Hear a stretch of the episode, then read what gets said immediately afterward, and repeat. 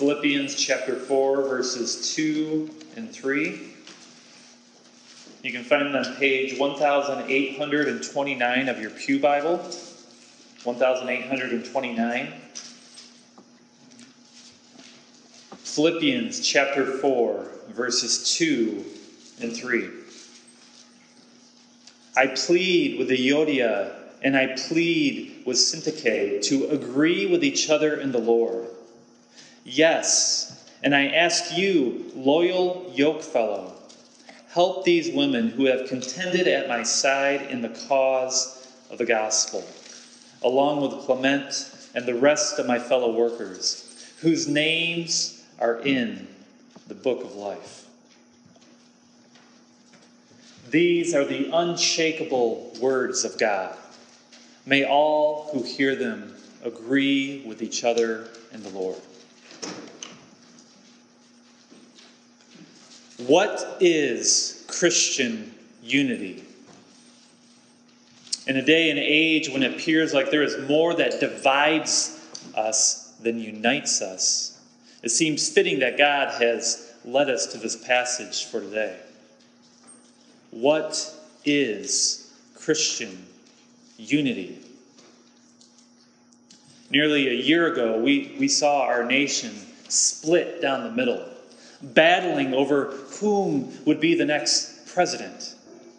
And when the outcome was decided, there was joyful arrogance by some and bitter distress by others.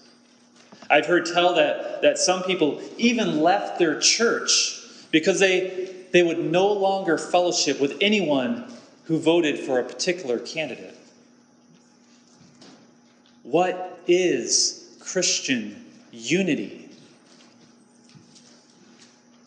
Yesterday, one woman was killed and 19 others were injured as a car intentionally crashed into a group of protesters in Virginia.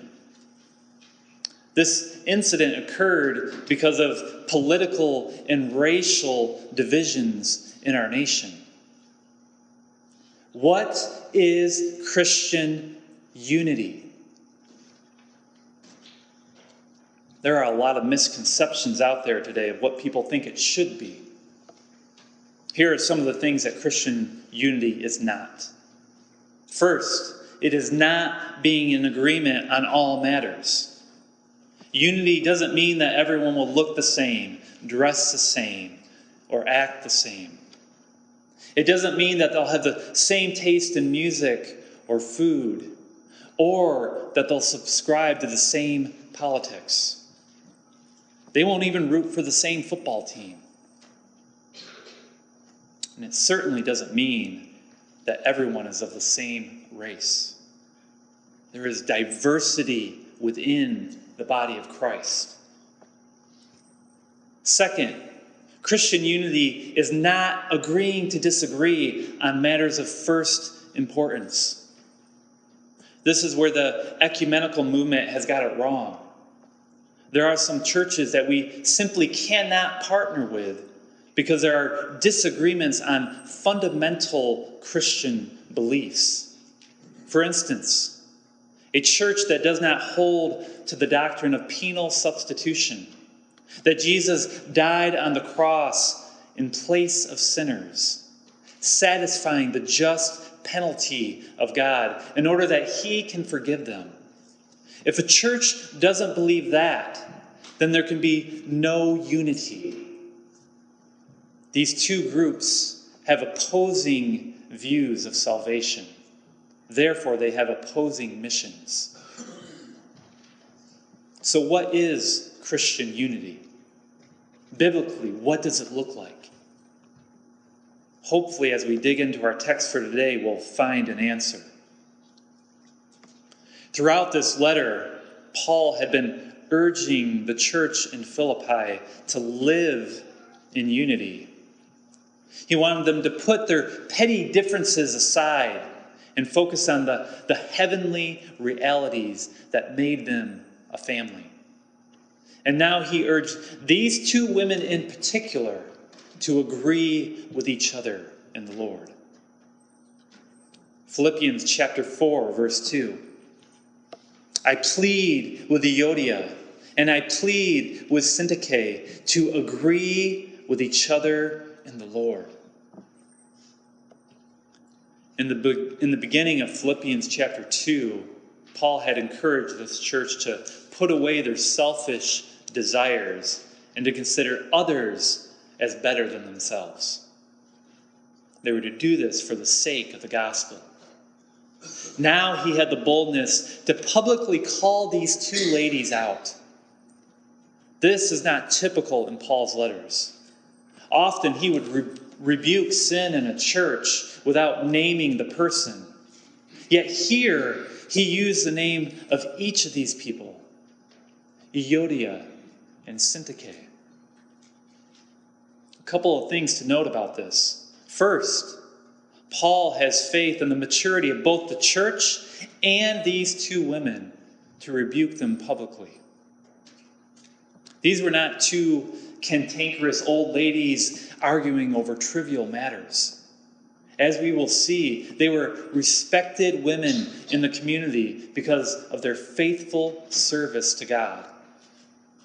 Second, everyone in the church already knew about this dispute. That is why Paul feels the liberty to name these two people, and yet doesn't feel the need to mention what the argument was about. Third, because unity is such a major theme throughout this letter, it can be surmised that Paul's previous exhortations were leading up to this reproof. Most likely, Euodia and Syntyche were leaders of two different factions within the church. So, this rebuke, while it was meant for them, it may have also served as a reproof to any who sided one way or the other. There was substantial division within the church of Philippi, and these two women held sway. Paul was going to put a stop to it. But notice too that Paul doesn't take sides here. He treats each woman equally.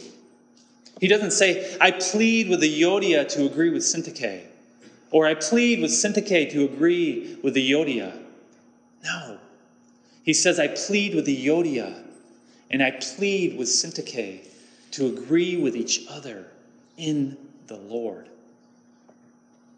This also communicates something to us. Because Paul didn't side one way or the other, we know that this was not a theological dispute or a sin issue. For Paul would have corrected one or both of them if it had been. Now we can be sure now, we can't be sure what the dispute was about, but we do know that it was creating enough contention within the church that Paul felt the need to address it and address it publicly. Yet he didn't want them to come to an agreement over their dispute. Rather, what did he say? He said that they should agree with each other in the Lord. Whatever the argument was over, Paul didn't seem to care who was right or who was wrong. He wanted them to begin thinking about more important matters. So, what does it mean to agree with each other in the Lord? This is the heart of true Christian unity. Look with me again at our first scripture reading, Ephesians 4, verses 3 through 6. Make every effort to keep the unity of the Spirit through the bond of peace.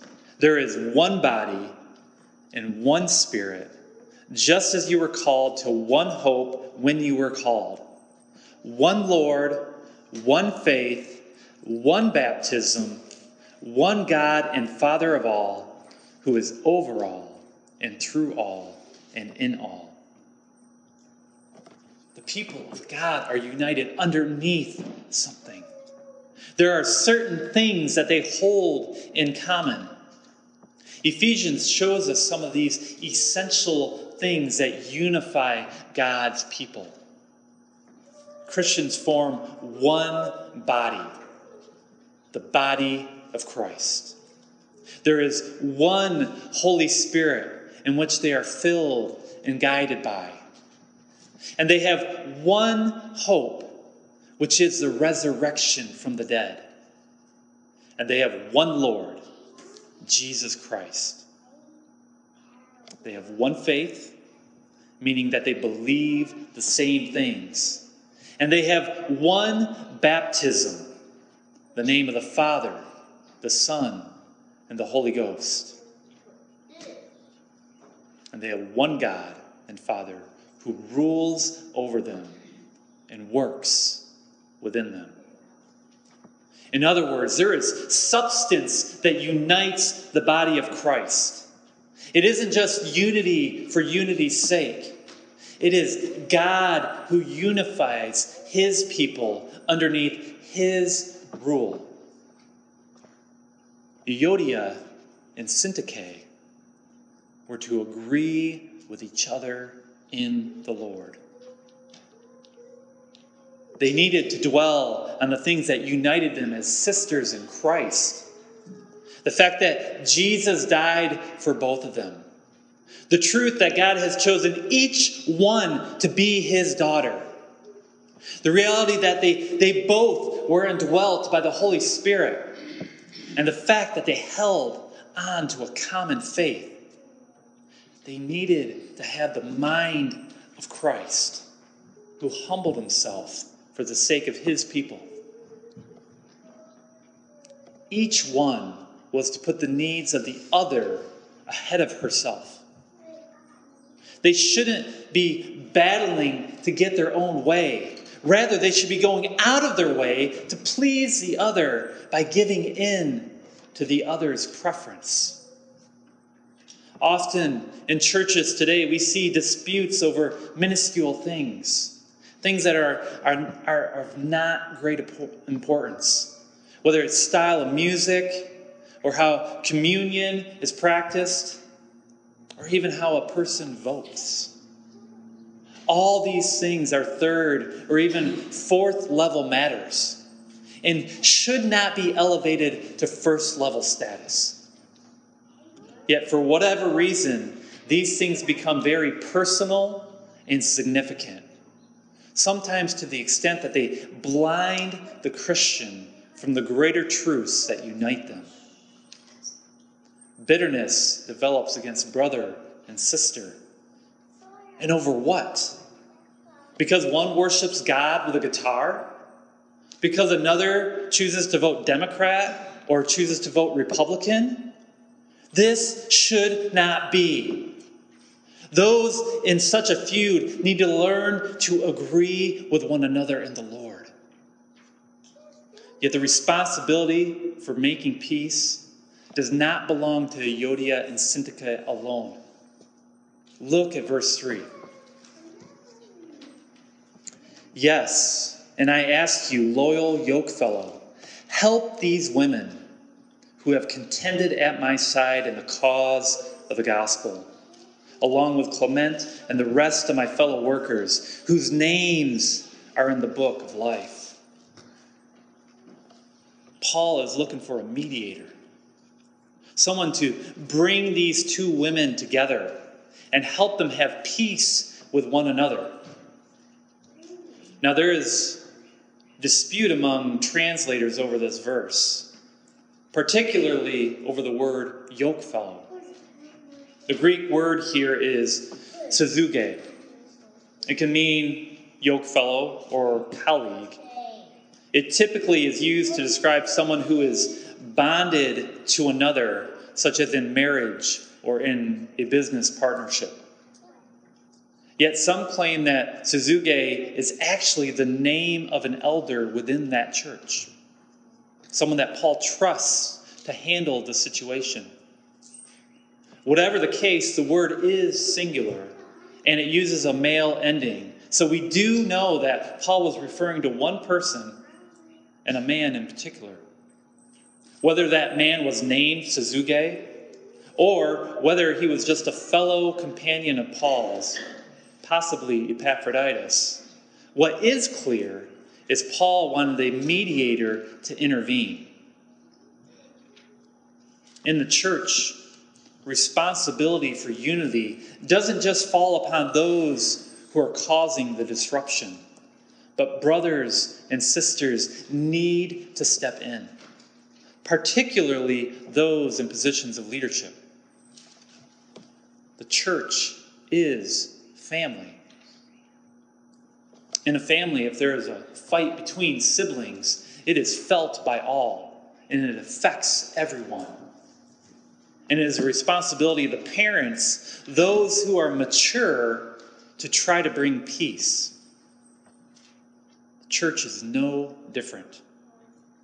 If there are people causing disunity between members of the flock, it affects the whole.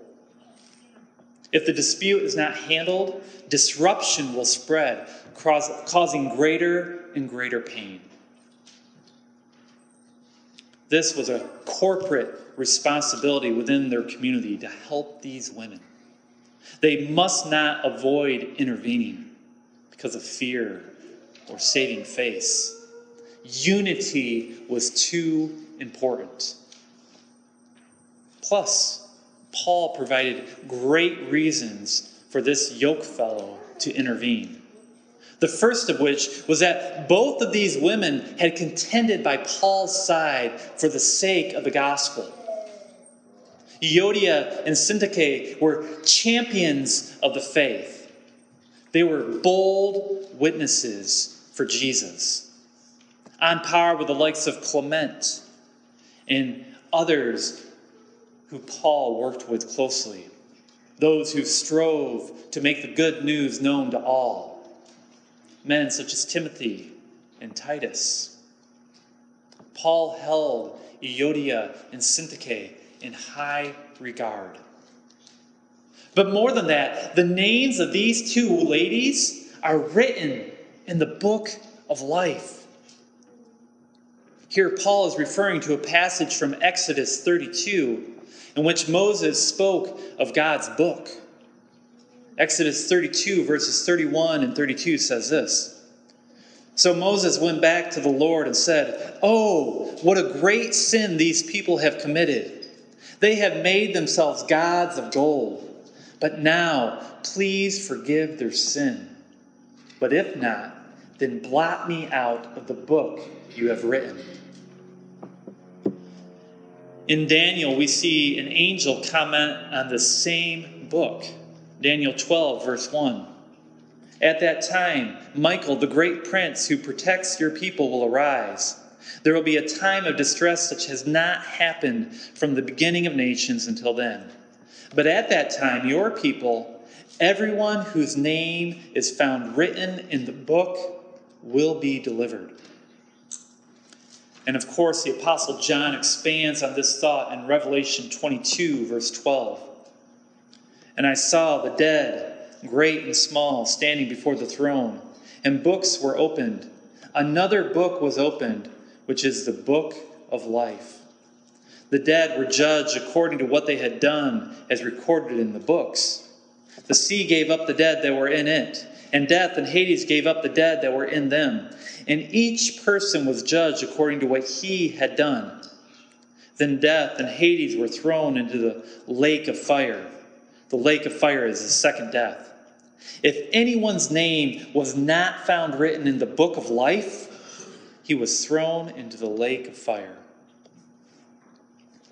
This is Paul's last charge for unity. Both Euodia and Syntyche have the same eternal fate. They were destined for everlasting fellowship with one another.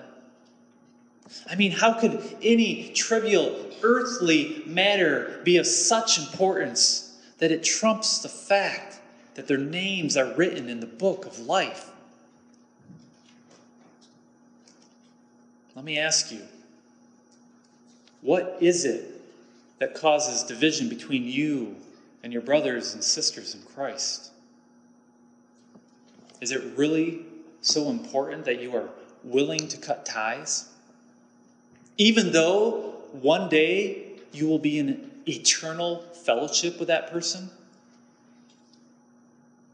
Listen to Paul's instruction in Colossians 3, verse 13. Bear with each other and forgive whatever grievances you may have against one another. Forgive as the Lord forgave you. Dear friends, if Jesus could forgive the grievances he had with you, all of those sins, all of your wicked ways, and go to the cross to die for you, if he could take upon himself the punishment that you deserve, in order that you could be reconciled to the Father, then what are you doing letting your petty disputes disrupt your fellowship with your brothers and sisters in Christ? Don't you see that that is pride? You should be fighting for one another, not against. It was Christ who fought for you. He continues to fight for you every day.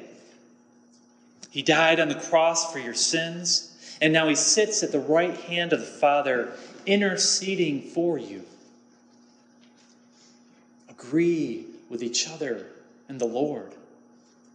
Focus on the more important things, those things that you hold in common. Make every effort to keep the unity of the Spirit through the bond of peace. There is one body and one Spirit, just as you were called to one hope when you were called. One Lord, one faith, one baptism, one God and Father of all, who is over all and through all and in all. Isn't this more important? True Christian unity brings glory to God. Just as Jesus and the Father are one, God desires the same oneness for his people. Agree with each other in the Lord. Let us pray. Father, we confess that we hold on to trivial matters we let our pride get in the way of our love for one another. Change our hearts. Help us to put the needs of others ahead of our own. Remind us of how your Son put our needs ahead of his own as he went to the cross to die for our sins. Renew us by the work of your Holy Spirit. We pray this in Jesus' name. Amen.